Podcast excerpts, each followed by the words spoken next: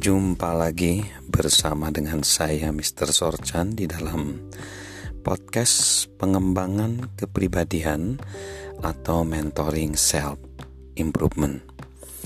Pada saat ini kita akan membahas masih dalam tema mendedikasikan hidup kita untuk pengembangan sesama. Kita masuk dalam poin yang keenam, bersiap-siaplah untuk pembicaraan yang sulit. Tidak ada pengembangan tanpa pelajaran yang sulit. Hampir semua pertumbuhan terjadi ketika kita memberikan tanggapan positif atas hal-hal yang bersifat negatif. Semakin sulit hal-hal itu diatasi, semakin kita harus saling mendorong satu dengan yang lain untuk bertumbuh. Prosesnya sering kali tidak menyenangkan, namun kita harus selalu membayar harga untuk pertumbuhan.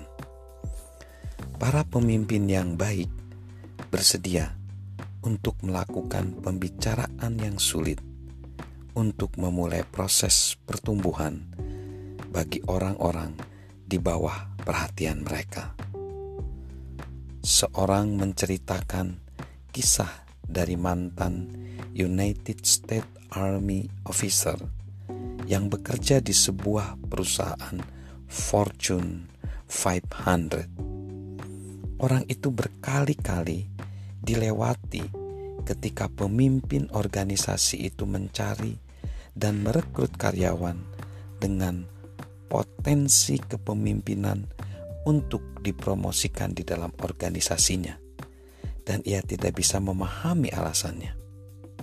Catatan prestasinya baik, sikapnya positif, dan ia memiliki pengalaman. Jadi, apa masalahnya? Karyawan itu memiliki kebiasaan pribadi yang aneh dan membuat orang lain tidak nyaman berada di sekitarnya. Ketika stres, ia bergumam Ketika merasa nyaman, ia duduk di atas tangannya.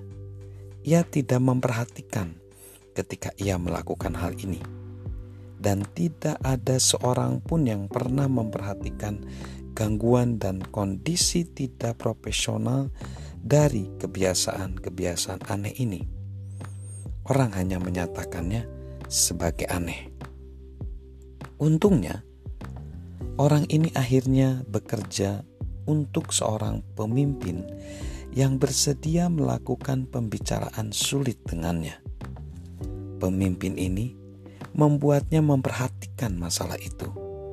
Ia mengubah kebiasaannya. Saat ini, ia menjadi pemimpin senior di organisasi itu. Ketika kita tidak ingin untuk melakukan pembicaraan yang sulit, kita harus bertanya pada diri kita sendiri, apakah karena itu akan menyakiti mereka atau menyakiti saya? Jika alasannya adalah karena itu akan menyakiti kita, maka kita telah bersikap egois. Para pemimpin yang baik mengatasi semua ketidaknyamanan dari melakukan pembicaraan yang sulit untuk kepentingan orang yang mereka pimpin dan organisasinya. Hal yang harus kita ingat bahwa adalah bahwa orang akan bekerja melalui hal-hal sulit jika mereka percaya kita ingin bekerja dengan mereka. Salam mentoring dari saya, Mr. Sorjan.